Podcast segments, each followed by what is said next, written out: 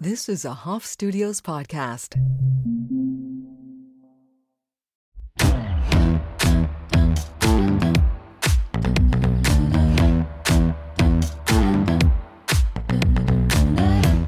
Good morning, Jenelle. How are you? Good morning. I'm doing well. Been looking forward to this uh, podcast for for a week now. So thank you for having me. I know. I'm excited. Um, I want to give people an intro before we dive in, before we get too far along. Um, Jenelle is here with me from Miami as well. She's from New York City, though. So, she, but how long have you lived here? Before I, yeah, I've been here like about 37 years. So, yeah. You've I been mean, in Miami, Miami, 37 years? Oh, wow. Yeah, you're from Miami. It's longer than me. I'm like, yeah, yeah, I've yeah. lived here 16 years. I basically am from here. So, you are a certified professional coach. You help women overcome burnout with, by mindfully leveraging psychedelics and transformational coaching to achieve optimal well being and peak performance. You have personally worked with psychedelics for over 20 years and as a psychedelic integration coach for South Florida's leading ketamine practitioner, the amazing Dr. Michelle Weiner. You weave psychedelics, somatics, mindfulness, behavior change, and design thinking into your coaching practice, helping your clients accelerate experience embodied transformation. Jenelle holds health science and marketing degrees and has 12 years of experience working with high performance teams and startups, scale up, and corporate environments. So, thank you for being here.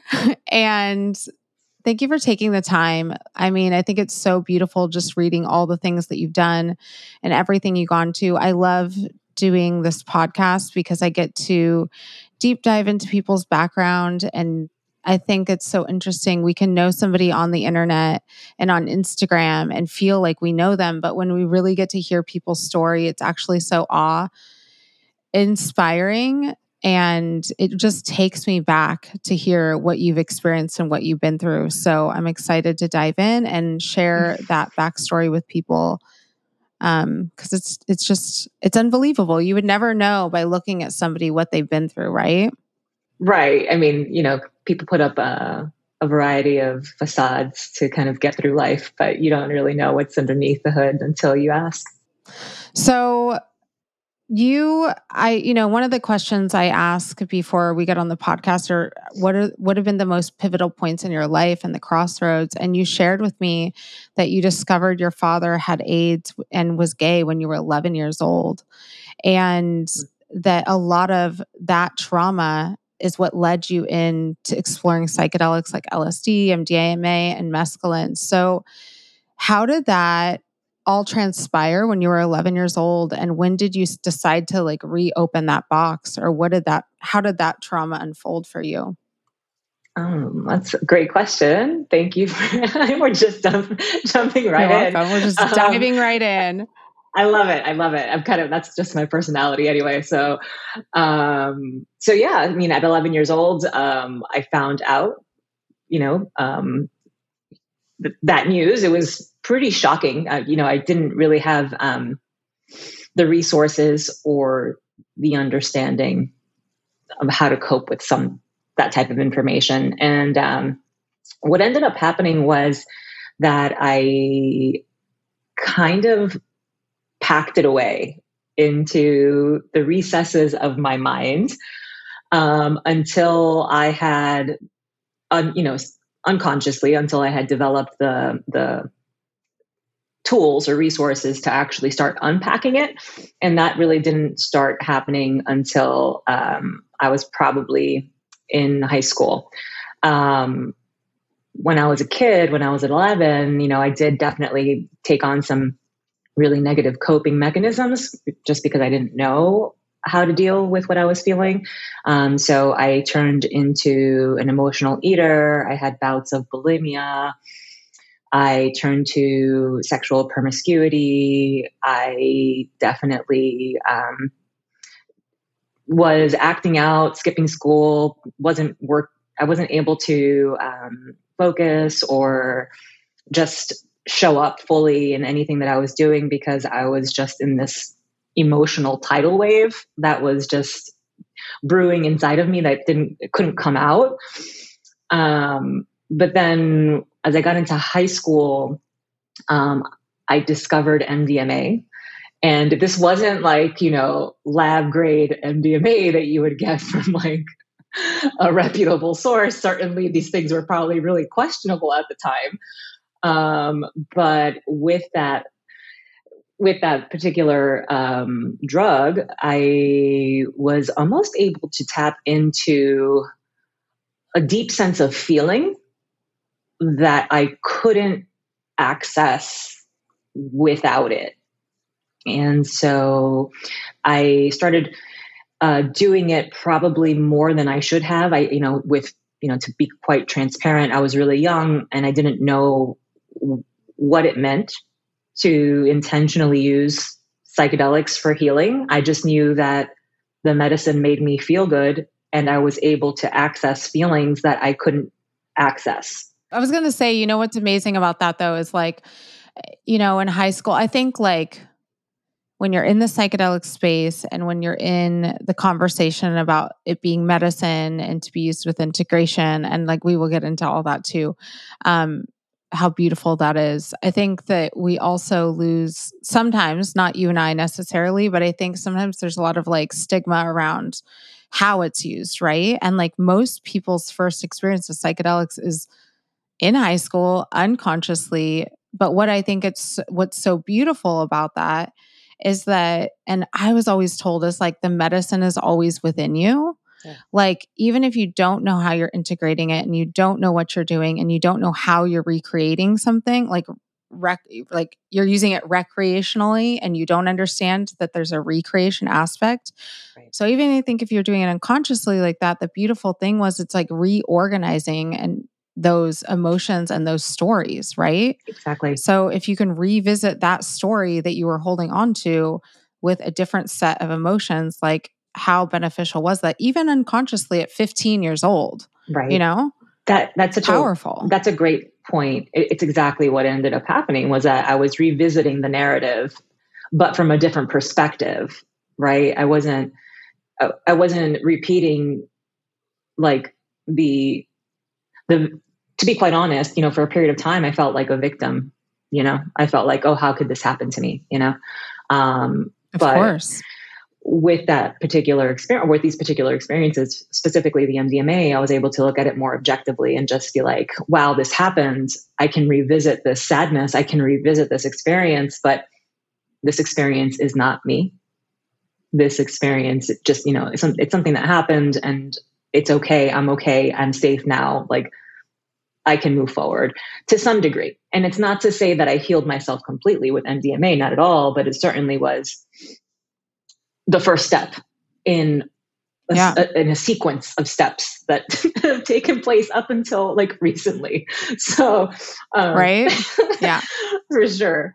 I get that. I get that. Yeah. Um, so so when that happens, so then you're like 15 and you experience MDMA and you experience emotions that you weren't even able to tap into.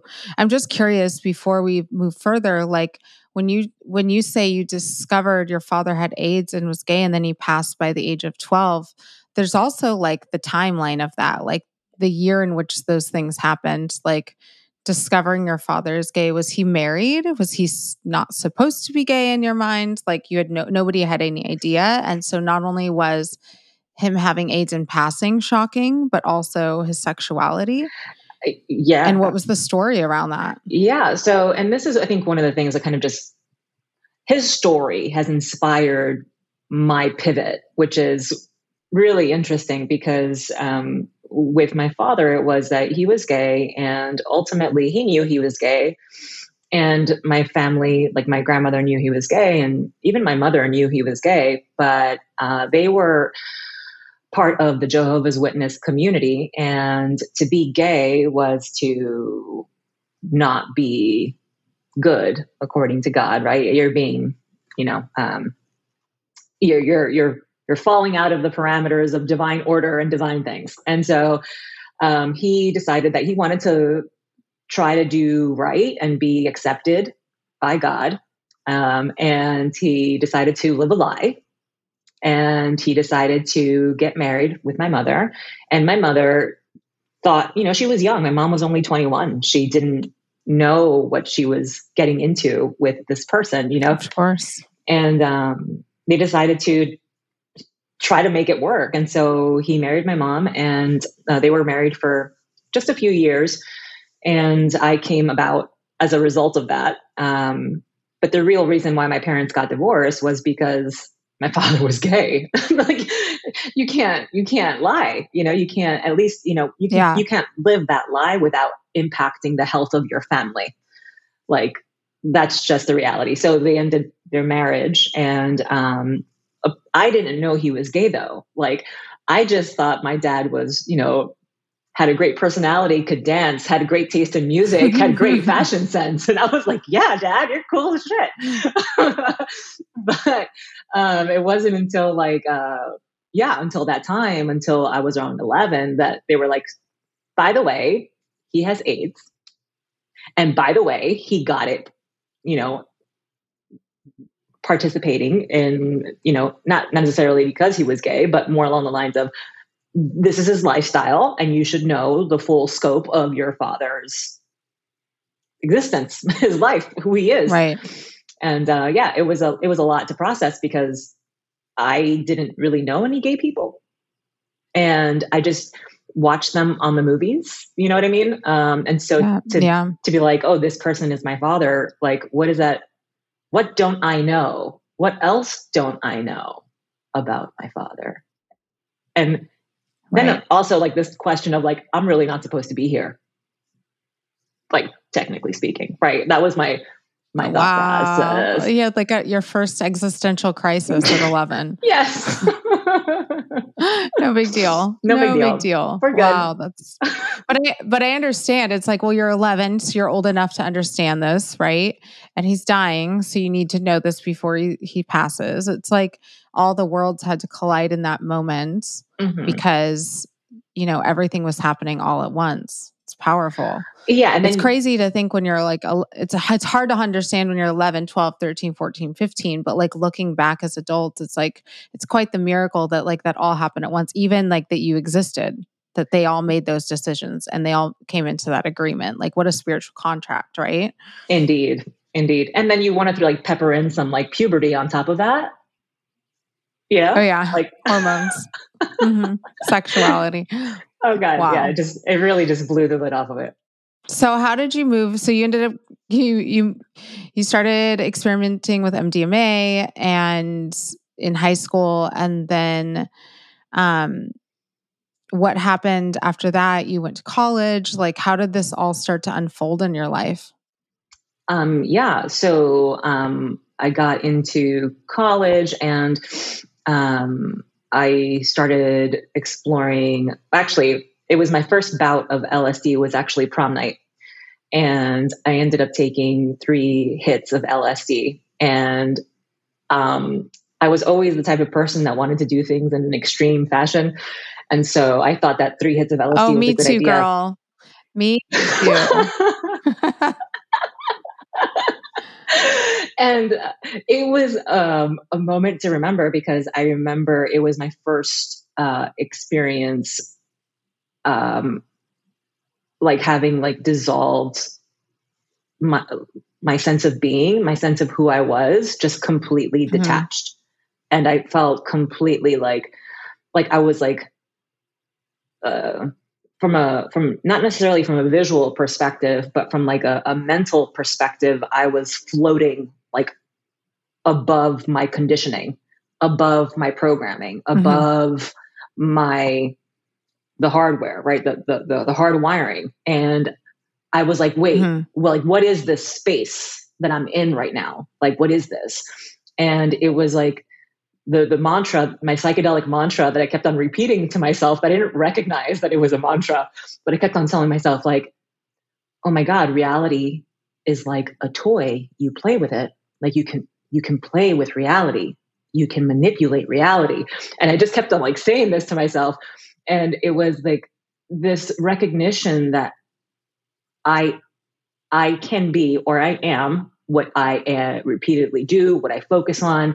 Like I can literally create reality with my thoughts, feelings, actions. And I I can be the creator, truly like the creator of my life, and life isn't necessarily happening to me, I can I can also create and be an active participant in this.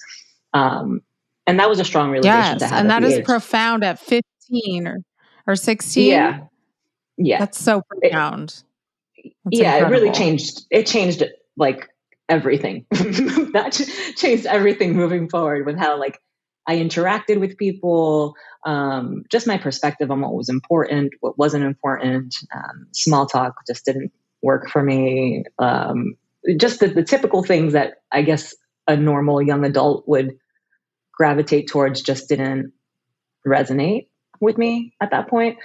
Um, but I think that what was interesting was that even though I, again, a step and one of many on this healing journey, it was just this notion of like, um, I want to explore more, like especially like psychedelics that are, you know, more like the classic psychedelics. This is what I'm interested in. And um, it was just like this notion of like connecting with something bigger than myself and feeling the interconnectedness of all things and recognizing that like we have an impact on not just ourselves but on the world around us.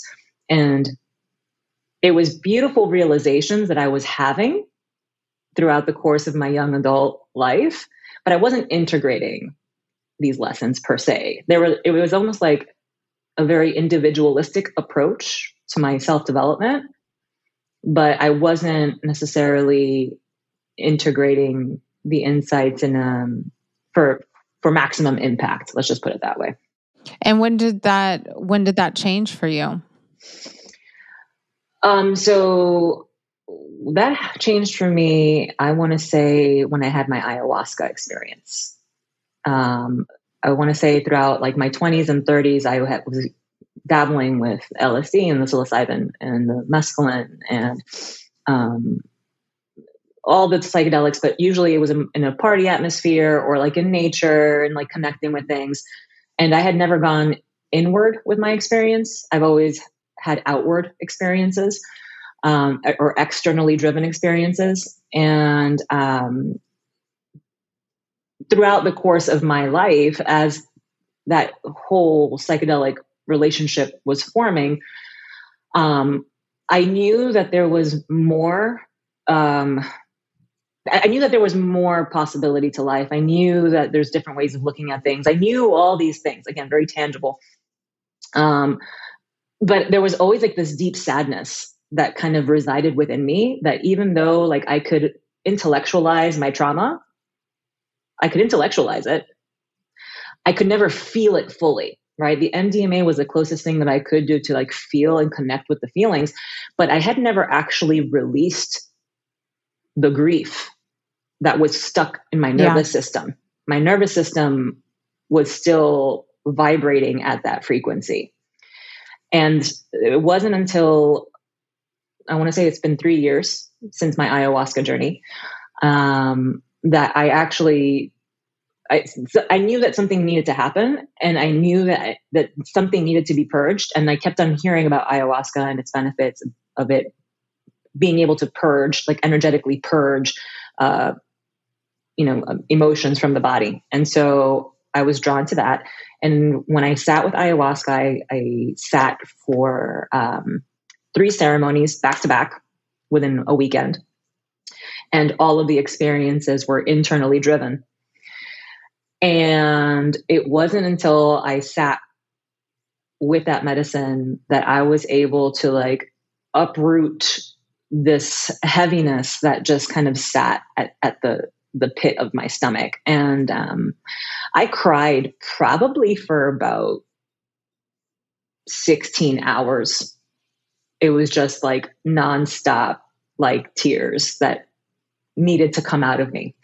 Um, and that that experience changed everything for me. It was like the most pivotal moment of my life because what I didn't realize was that I, by all accounts, I should have been happy. Okay. I married a great guy. Um, I had a great six figure job. You know, I was on the path to becoming a director, like all things you can check all and the boxes. What were right? you doing Um, I what was doing, doing, What was your previous career? Um, so I've been in back in my previous life, I was doing marketing, uh, generally marketing operations for companies, you know, big and small, startups, scale ups, and corporate.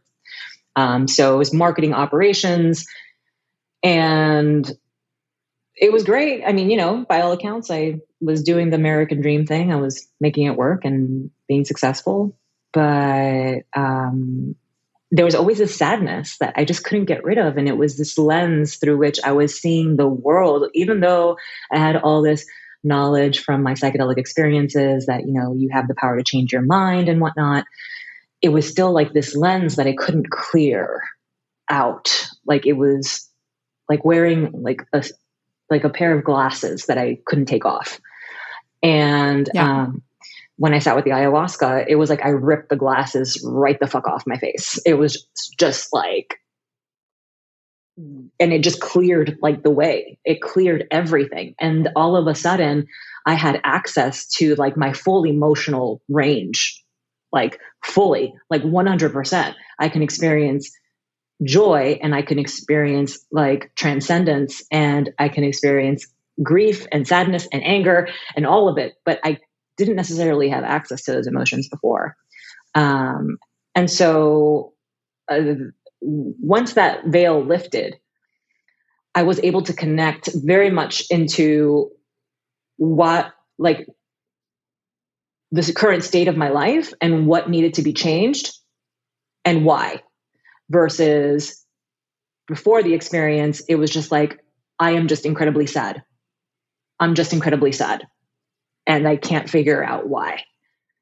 Um, and so by doing the psychedelics, I don't want to kind of skip ahead, but like by healing the trauma that I had experienced in my childhood, I suddenly was able to reorient into kind of where I really am today and kind of chart a new path for myself.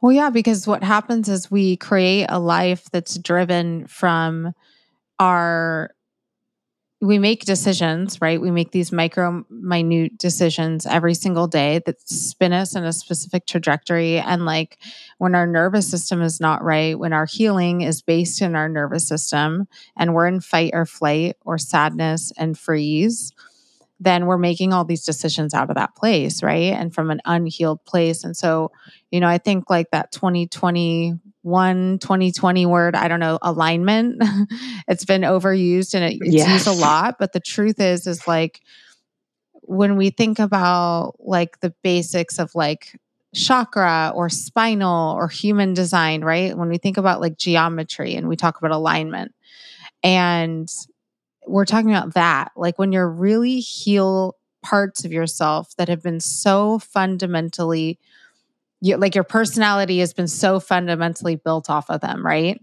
They've been like your, the cornerstones of your decision making. You can't possibly be in geometric alignment with your own soul's blueprint or your own soul's resonance.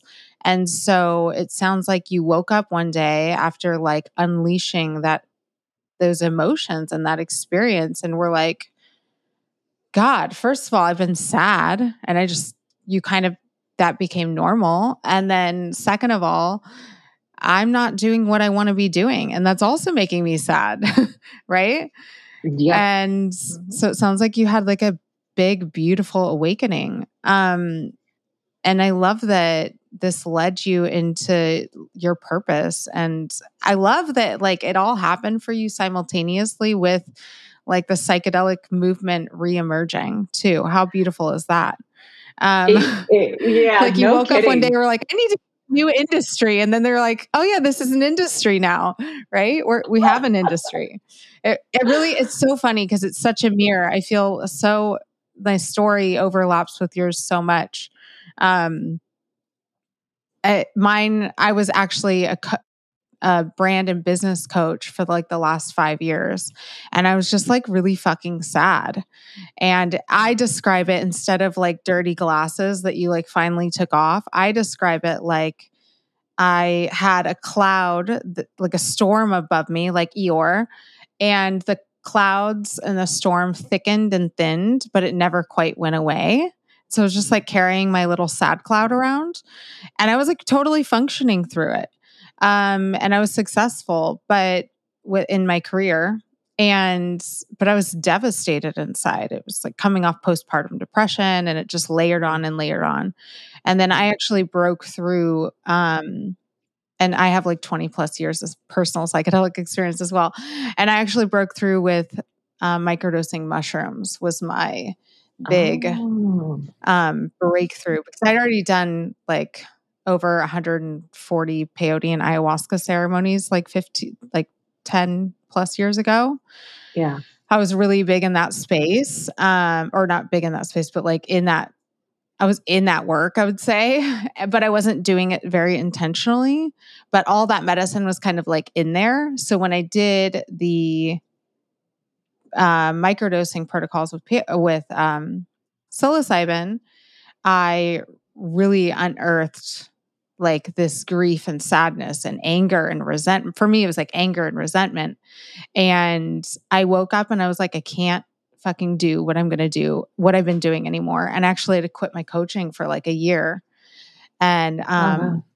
and it finally led me into the space of now, now we're doing similar work at working with, uh, plant medicine and integration. And so like we really like I can't wait to like sit down with you in person have lunch and coffee because we have so many shared experiences. Um Yes. Okay, so I want to ask I want to ask you what so what was it when you came when you got off this awakening and got off this out of this experience of unearthing your grief? How long did it take before you decided to change your career and what did that process look like for you? Because you know, we're the podcast is called Rebellious Reinvention. So it's not only about like reinventing psychedelically, but it's reinventing personal and career and like helping people make these big, brave decisions. Cause it's like, it's terrifying to throw everything you've oh worked God, for in your career away and say, I'm starting over, right? So um, I knew, like, okay, so I've had many false starts as an entrepreneur. Um, I I want to say I, tr- I tried to quit marketing like seven years ago or eight years ago, and I tried to like start coaching then. And the truth is that I hadn't really developed my resilience because I was still dealing with trauma that was like unprocessed, and I just didn't have the skin to like deal with it, what it entails to be an entrepreneur, right? Because it you have to be resilient. And um, then I tried again um, I want to say it was probably a few years, like two or three years after that. I tried again and again, another false start. I just kept on burning out and I couldn't do it because I was trying to juggle that with my career.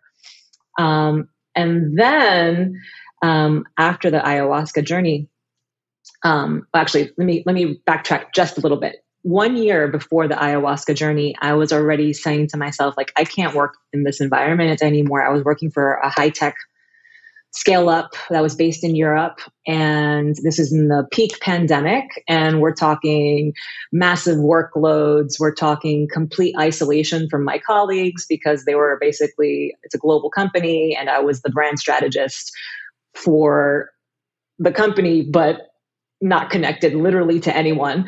Um, and then also it was just, which is so hard to create a brand when you're not connected to right. the culture.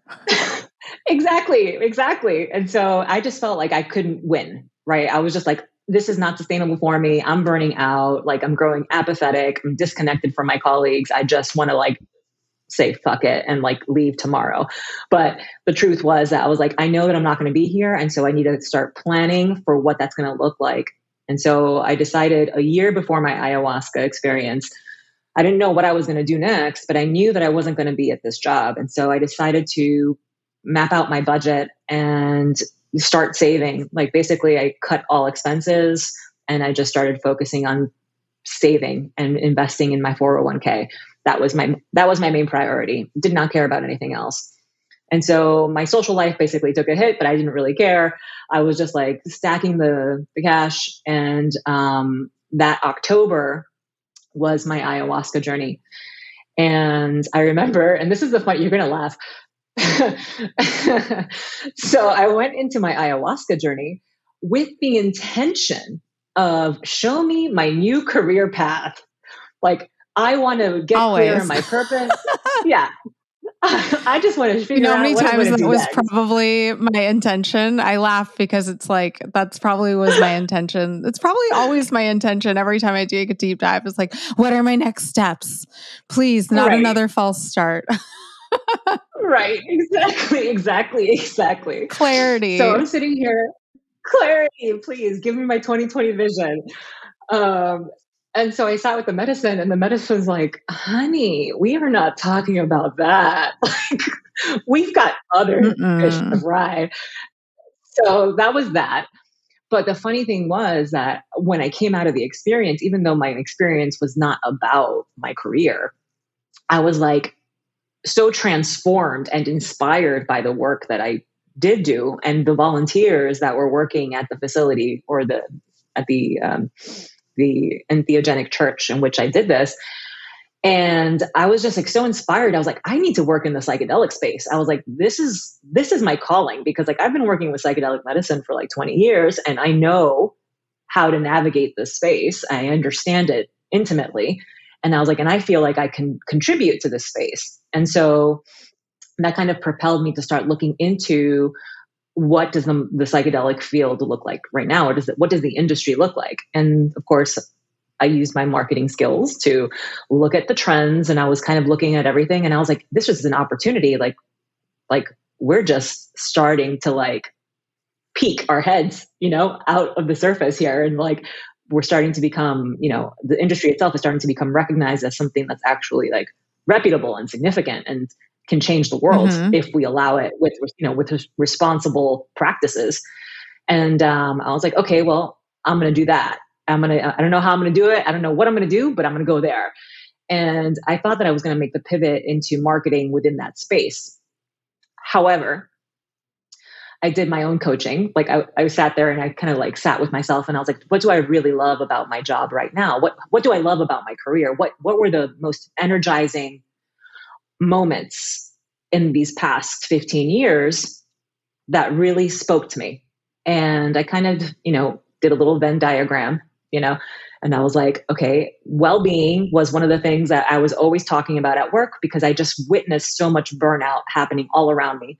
I was dealing with high performing teams, women who were like giving their all while also raising families, but burning the candle at both ends, wanting to give more, wanting to do better, and then just fizzling out because they gave too much. Um, and so I recognized that well being was important for me. I have obviously a tender spot in my heart for women um, just because I'm a woman. And also, I've seen my mother work her ass off three jobs trying to take care of a kid like since you you know like and i've seen like all these wonderful women around me who've been really really just busting their asses in ways that like it's just it's it's astounding. It really is. These women are incredible. Mm-hmm. And um I was like, so women collect be, be, before we move on from that, the collective consciousness of women. I had an LSD trip that recently I just did a few weeks ago. Yeah. And I tapped into the collective consciousness of women. Yeah. It was because I've had all this, I've had a lot of um it was like I was almost born with this experience of unrequited love. I remember writing a poem and when I was 16 of unrequited love. And it's like, where did this pain come from? Like I'm 16. Like most mm-hmm. of my mm-hmm. relationships have been like fun and lustful and like whatever. Like not not that deep. Come on. Yeah. And um and then as a mom, like you have fear. And as a partner, you have fear. And in relationships, as you get older, you get cheated on, or you cheat, or you lie, or people lie to you, right? Like all these dynamics. And so I had this LSD trip where like I danced with this house from the 1800s. We were staying in this house from the 1800s. And I thought about all the women who'd walked in this house before me and sat at this hearth where we were built the fire and looked out that door. And like for every woman who's looked out the door and wondered if their partner was coming home, whether it was from war mm. or hunting or gathering or like they're sending their children off to college and hoping they'll like call again or just you know, all of those feelings of like the unknown that women experience or mm. survival or pleasure and joy and lust and lust that you can't act on and now you're 70 and you're in a relationship or you're not or you want to have kids but you can't like all mm-hmm. these things that women have it's just so dynamic and so it's you know we're we're a part of it whether you're a mom or you're not a mom or you're in a relationship or you're not in a relationship like we all are experiencing each other's collective energetic consciousness on some levels so I, I love that you're so, you you're so tapped into that. It's beautiful. One I had this just profound experience. One hundred percent, one hundred percent, and and you can feel it, and especially in the psychedelic space. You know, just because it's such a conscious space, and you really feel the energy, the creative energy that women are putting into the space, and it's magnificent. It really is, and we're tapping into such wisdom, into such collective knowledge, and I think that um, women are going to play a significant role in this space 100%. Yeah, and it's interesting that, you know, we were talking about you thought you were going to contribute in in a way of like marketing to this space but when you really look at what your core values are and your venn diagram wellness is such a part of it it's like we're also building businesses in this space and technology in this space and corporations in this space and like i think the beautiful part that women get to play by being tapped into not just having a voice and a role, but also tapped into the collective consciousness via psychedelics and our ancestors that have come before us is remembering to say, you know, don't forget about that. Mm-hmm. Like, don't forget to build out space for wellness. Don't forget to build out space for the family in these corporations. Don't forget to, you know, build out your company's values based on the role of women, whether or not, and also men as a parent or as partners to these women, One, right? 100%. Like, 100%. Not only do we need period days, but like partners who have children, all partners need time off. Like Dr. Bronner's is such a prime example of that. That's why I'm such a Dr. Bronner's obsessed fan. But, um, you know, they're really setting the gold standard for how corporate or businesses should be run. Right, right. Um, so what happened? So you were you thought you were going to contribute in a marketing way, and what ended up now you really work with right in coaching integration space as a coach. So how did that transition happen, and who are you working with? What are you doing? Right, right. So uh, you know when I was doing my Venn diagram, it was like it was well being, but it was also the best part of my job has always been coaching people, right? Because my the companies that I worked at were investing in me as a manager. They were giving me coach training, and so I have coaching credentials as a result of working in these organizations. And so I was like, the coaching has been the part that energizes me the most. I love helping people reach their peak potential, their full potential, and helping them imagine the possibilities and like, execute on those possibilities. And so I was like, how can I combine coaching, well being, and psychedelics together and make something of this. And then it was like, oh, well, like there is something that does exist that kind of combines all these things together. And um, it was psychedelic integration. That's kind of where I kind of started. Um, and what ended up happening was that I went to um, the local like nightclub scene. I'm not, you know, for not maybe not all your listeners are familiar with it, but Space Nightclub is a big nightclub down here in South Florida uh, in Miami, and they were holding holding a mental health and psychedelics panel. And I, you know, I I was like, I guess I'm just going to go and see what they have to say. I have no idea what to expect, but like I kind of, you know, took a step in like in the direction of what was pulling my attention. And um, during that particular panel, I met Dr. Michelle Weiner, and I had asked her about, you know, using psychedelics for personal development, not just necessarily healing, but you know, what do you think about psychedelics and peak performance and leveraging neuroplasticity to accelerate learning and to, you know, um, unlock, you know, creative potential and whatnot. And she and I started talking and she was like, well, I think that you should be my coach. And I was like, well, let's do that then because I need a job and it would be great to get my foot in the door. And so I quit my job um, I had my ayahuasca experience in October. And then wow, I I, I remember this panel because my fiance's partners with space on other projects. So oh, okay. I, I, I come from the hospitality industry. We own bars and restaurants. So like I remember when this panel was. It was like one of their first psychedelic panels. Yeah, it was That's in so February. It was in February. So recent. It was in. Fe- oh wow. It was in February, not this year, but last year, February. One year ago. One year ago. And so I quit my job in October, and then in February, excuse me, I had my ayahuasca experience in October, and then I quit my job in February. And wow. so, so, it was a really fast transition. But at that point, remember that I had already kind of planned ahead from a contingency standpoint financially. I had saved for a year. And so it was kind of like preparation meets opportunity. It was like I had a year's worth of savings and I met Dr. Weiner and she was like, here's a job. And I was like, yes, let's do it. And then I quit my job at the technology company and I started my own coaching practice working with Dr. Weiner and helping her patients, her ketamine patients, uh, integrate their experiences. That's so beautiful. Yeah. That's so amazing. What a short time. Like, that's the power of healing. Because when like we're going back to that conversation of alignment right? Mm-hmm. like when you heal and you unblock things in your life it's like this tight coil that's so tightly wound. Because i always say healing is not linear. I like to visualize it like a coil. Yep. and it's like as soon as you unlock one piece of the coil it kind of spins out mm-hmm. right and you might get to other kinks in the coil where you feel like you're repeating patterns again and like i thought i fixed this or healed this but not quite yet.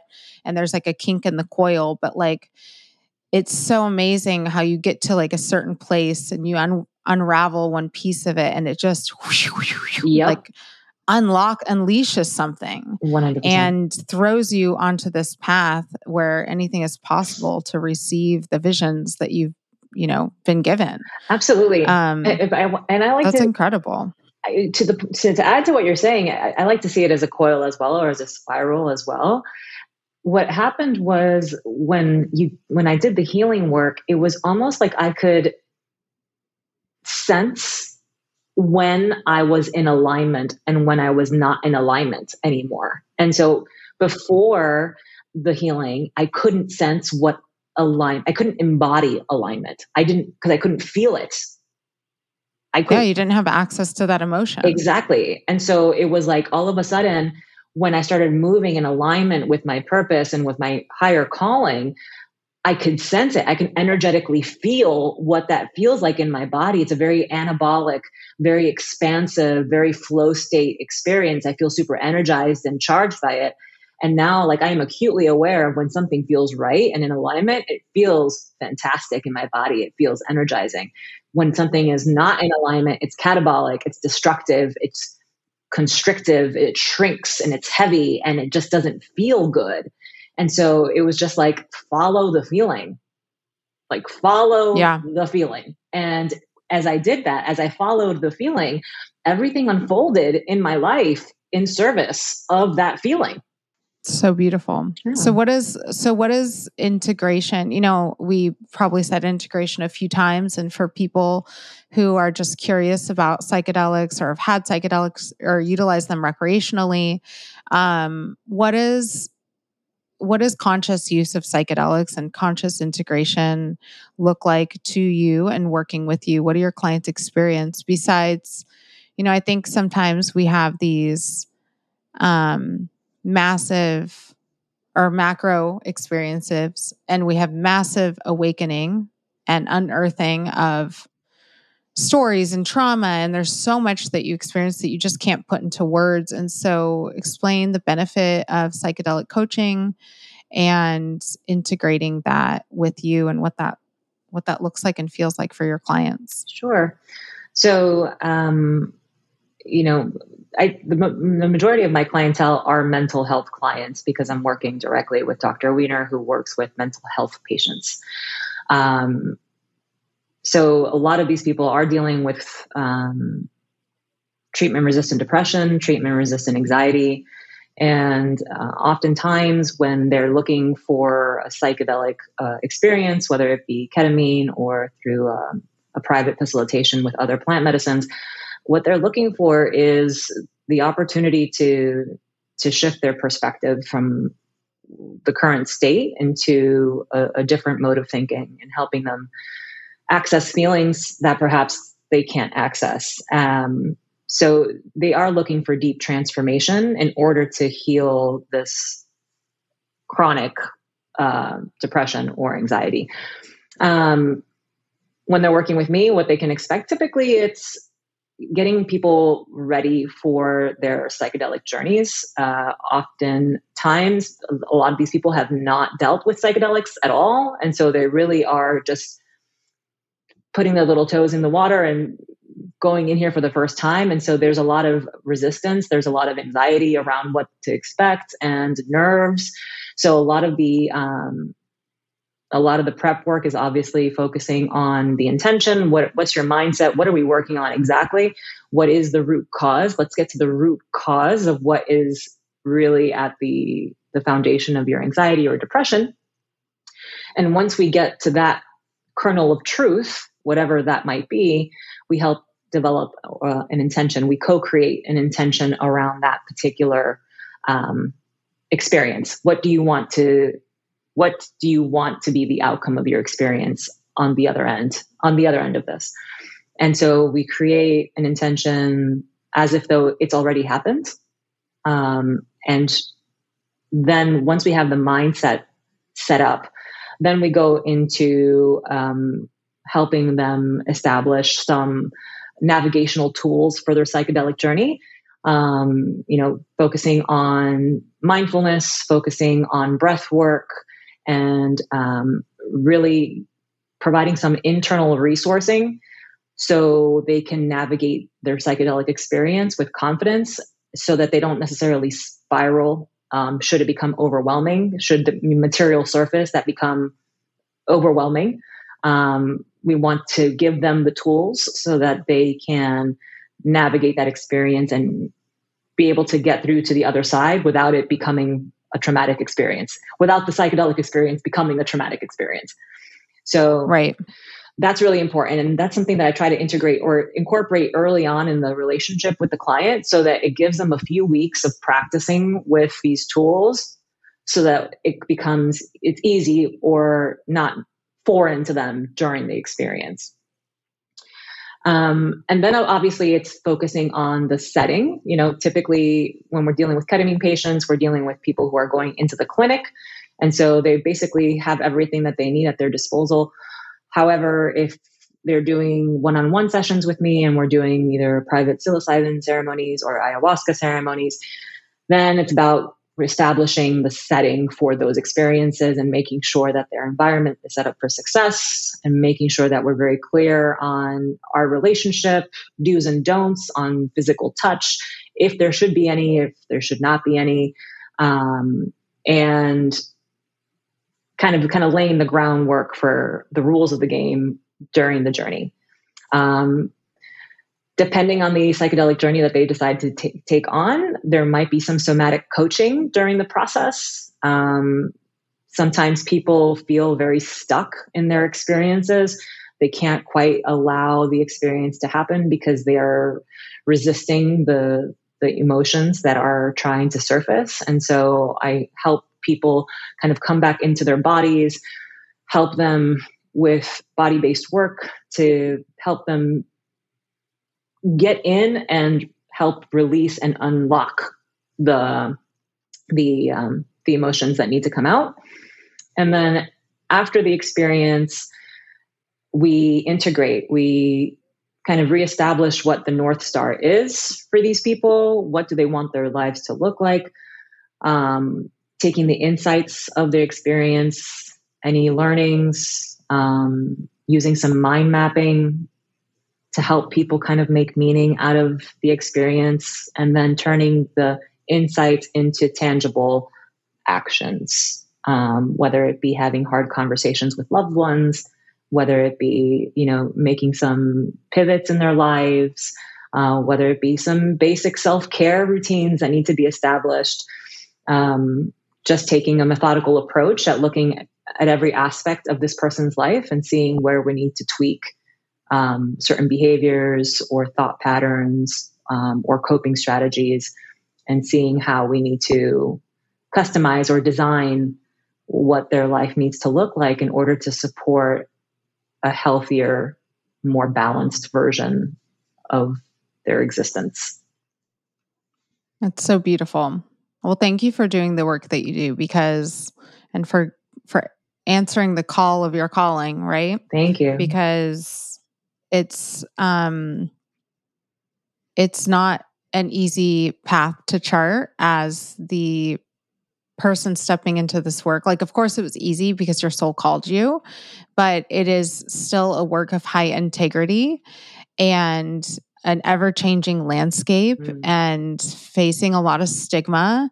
And so it's just really beautiful that you've said yes to this work and that you're in this space because as a person that I've met, I know your resonance. It's truthful, it's integral, it's honest, it's very genuine. Thank you. And you're welcome. And as I said in the beginning, it's like you it's just amazing because you don't see you don't know what people have experienced in their path eh, in their past and so many people in this space have had such a integral relationship with the medicine themselves that has been so transformational. And even people all the way up into like the back end of the tech and the marketing and all the different positions you know most of the people in this space are really here to do the higher work the higher calling.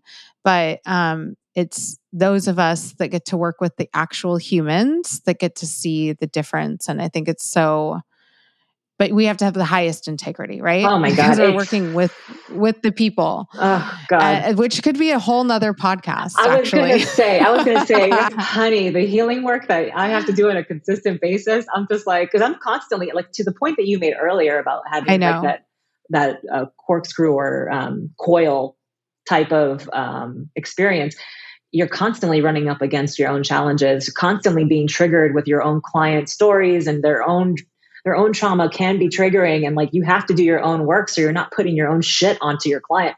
It is a whole nother like totally. hour long conversation if not more. It is. It is. It is.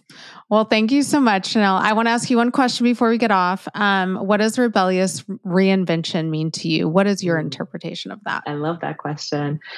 Rebellious reinvention means being true to you and just turning away from cultural expectations, cultural norms, stigma, and truly just aligning with who you are and owning it and embodying it unapologetically, being you and charting your own path forward because we are limitless. We are limitless, and we shouldn't have to be constrained to some expectations that we didn't even set for ourselves and saying, fuck that. I'm doing it my way. Get out of the way. Yeah. That's it. That's it. Beautifully said. I love it. I'm sorry, That's, I, I cursed so much. I did it my way. Straight up. my head now. Every week, we have a reoccurring segment. I share my favorite things tangible products to use, things to walk away with above and beyond the inspiration of these conversations. Think what if it's all psychedelic?